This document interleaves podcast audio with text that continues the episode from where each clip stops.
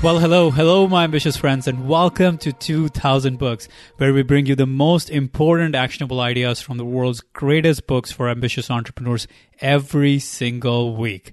And I'm your host and former computer engineer turned entrepreneur, Manny Vaya. How to Get Rich by Felix Dennis. Felix Dennis was a British publisher. He had, at the time of his death, he owned around 50 different magazines, including FHM stuff and a lot of different digital properties, websites, and all that stuff. Started selling magazines on the streets at the age of 20 and went on to be worth around $500 million with his whole magazine empire, the media empire. And there's a lot to learn from this guy. He, he is. He, he has he's a philosopher of sorts. Again, this is not necessarily a story of how his rags to riches story and nothing else, but it's a lot of story, a lot of his philosophy, a lot of his understanding, a lot of his uh, ideology about what it takes to become rich and what it takes to uh, really be wealthy if that's what you want to do. Let's let's take. He talks about his friends, Albert, the unlucky Albert and why he failed in life, even though he was really intelligent, sharp, had the college degree, and everything else. And while Albert failed, Felix succeeded. Here's what happened to Albert. And you might see there are things that you want to correct in your endeavor, in your entrepreneurial venture, because you might be doing what Albert was prone to doing quite a lot. Albert would stop himself at the first step he could not understand that the first step is always the hardest. No matter what endeavor you're going to go after, your first step is going to be super hard. It's going to be tough. That's when your uh, subconscious is going to try to sabotage it. Your your your your limbic system is going to say, "I don't like this new thing. I don't want to do it." So the first step is going to be the hardest. And what Albert would always do is stop himself in the face of the first challenge, in the face of the first obstacle. He wouldn't even go and take the first step. And what did Albert do instead? He was waiting for a great idea. He's like, let me just figure out this great idea and then I can make it all work. Then I can be really successful. But what Felix Dennis says is that great ideas are dime a dozen. Great ideas are like running shoes. Great ideas are like running shoes. That's a really amazing analogy. Great ideas are like a running shoe while you still are in the competition. So if all you have is running shoes, but you refuse to run, the shoes will not get you anywhere. Execution is like running, while great ideas are like shoes, like running shoes. So having great ideas is like having great running shoes. But if you refuse to just run and hope that somehow the shoes will get you there, that will never happen. Unfortunately, in society, we're led to believe that when you have a great idea, when you, you need a great idea in order to be successful, in order, in order to do great things in life, you need to have start with a great idea, and that's what the great entrepreneurs did. Maybe you think of Zuckerberg or Bill Gates or all these guys, but that's not true. They all started where they were. They all started, but all they had in common was they executed. They executed like crazy. They executed, executed, executed, and kept on building on whatever small idea they had. The other thing that Albert was always stopped by was the idea that he was worried about what others would think. The fear of what others would think would always stop him. He would be worried about the mockery, the fact that his friends would make fun of him, or they would gloat when he would fail, when he would fall down, or they'd be jealous if any possibility of success. While what Felix said, Felix says you need to do is you cannot care about other people. You cannot care about what other people think. That is that certainty in life, it is certain in life that people will mock you, people will make fun of you, people will gloat at your failures. That's a certainty. If you let yourself wait because of those people who are going to mock at you, who are going to gloat at your failures, who are going to um, basically pull you down, that you're going to wait forever because you cannot stop people from talking negatively about your success or even about your failures. The other thing, really, really, really important idea is that Albert might have had a desire. He might have wanted to become rich. He might have wanted to uh, have more money and all that stuff. But he did not have a compulsion. What is a compulsion? Compulsion is so different from desire. Compulsion says, I will do whatever it takes to get to this goal. I will do whatever it takes to get to this dream, to this destination that I'm after. Compulsion is way, way, way more intense than just a regular desire. As Napoleon Hill, in his classic book, Think and Grow Rich, he talks a lot about the idea of having a burning desire. Not just a desire. A desire is not enough. A burning desire, an obsession, a compulsion, compulsion does is it, it releases so much of your energy, so much of your uh, potential energy into the system, and it makes you work so much harder, and you are so much more focused. You have so much more intensity to what you're doing. You have so much more uh, power to everything you're doing. And then what Albert was doing all the time was that he would always say, "Oh, I am unlucky." I am unlucky because I don't have a great idea. I'm worried about what other people think. Uh, you have all the wisdom and the knowledge, but I don't have any of that. And he would always wear this mask of being an unlucky person, a sad, unlucky person. So this is Albert, a sad, unlucky person. However, what what Felix was saying is you cannot wear the mask of feeling like an unlucky person and hope that life will work out okay. That will not happen. What will happen ultimately is the mask will become you. The mask will become you in the sense you will become what the mask you thought you were putting on. You will become an unlucky person. If you continue to believe you're unlucky and things are not working out for you, that's what's going to happen in life. Just because you believe things are unlucky, do you think it's possible that suddenly you'll have more luck in life? No. So what what Felix is saying instead is that you need to put on this hero mask. You need to feel like a hero. And he takes this analogy of back in the days in the in the Greek times when they were doing theater, the actors would put on these masks. These, they would put on the masks of the characters. Why would they do that? Because the masks make them come alive in that role. They make them feel those roles even more intensely.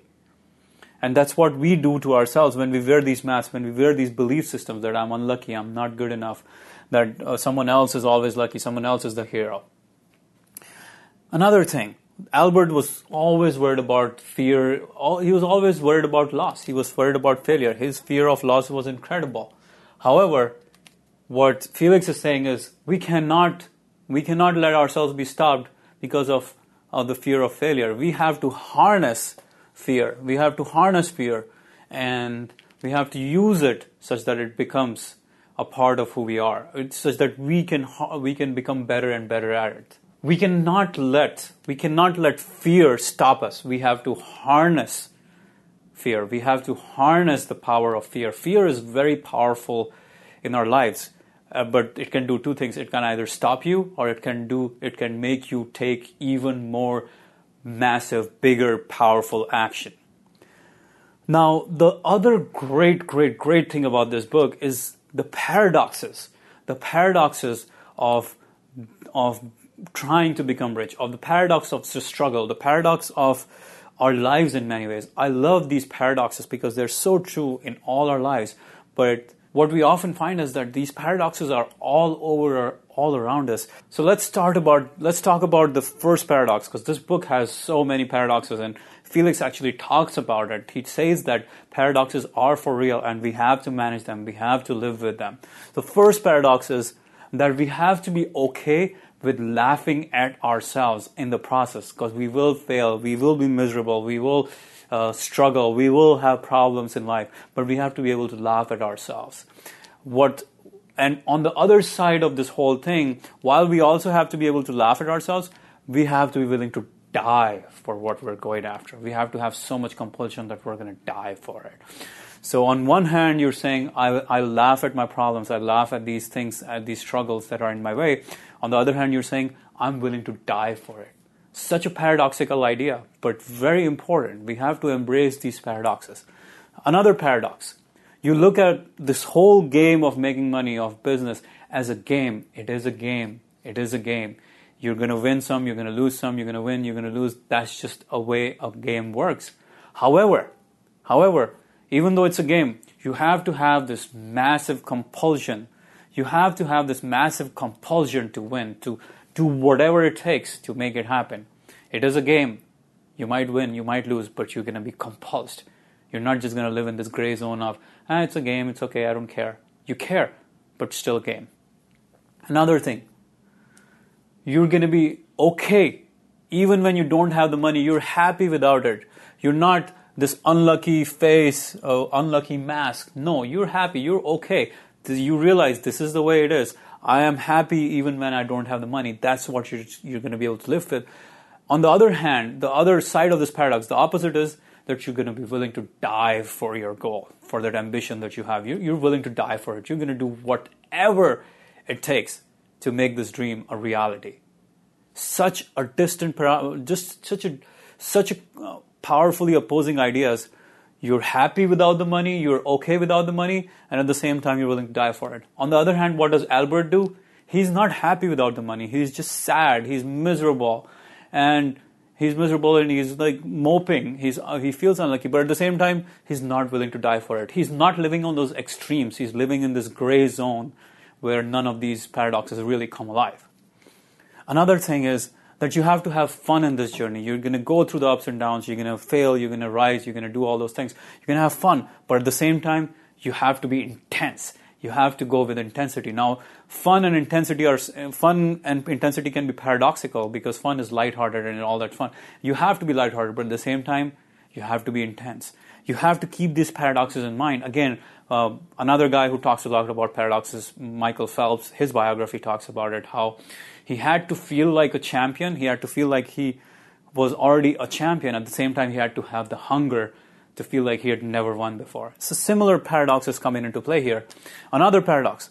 You're okay with losing it all. You're okay with losing it all. And on the other end, you are a predator. You are an animal of you're gonna you're you're gonna eat it up. You're gonna make it happen. You're gonna do whatever it takes. You are a predator. You're gonna attack this problem. At the same time, you're okay with losing it all. If you lose it, so be it.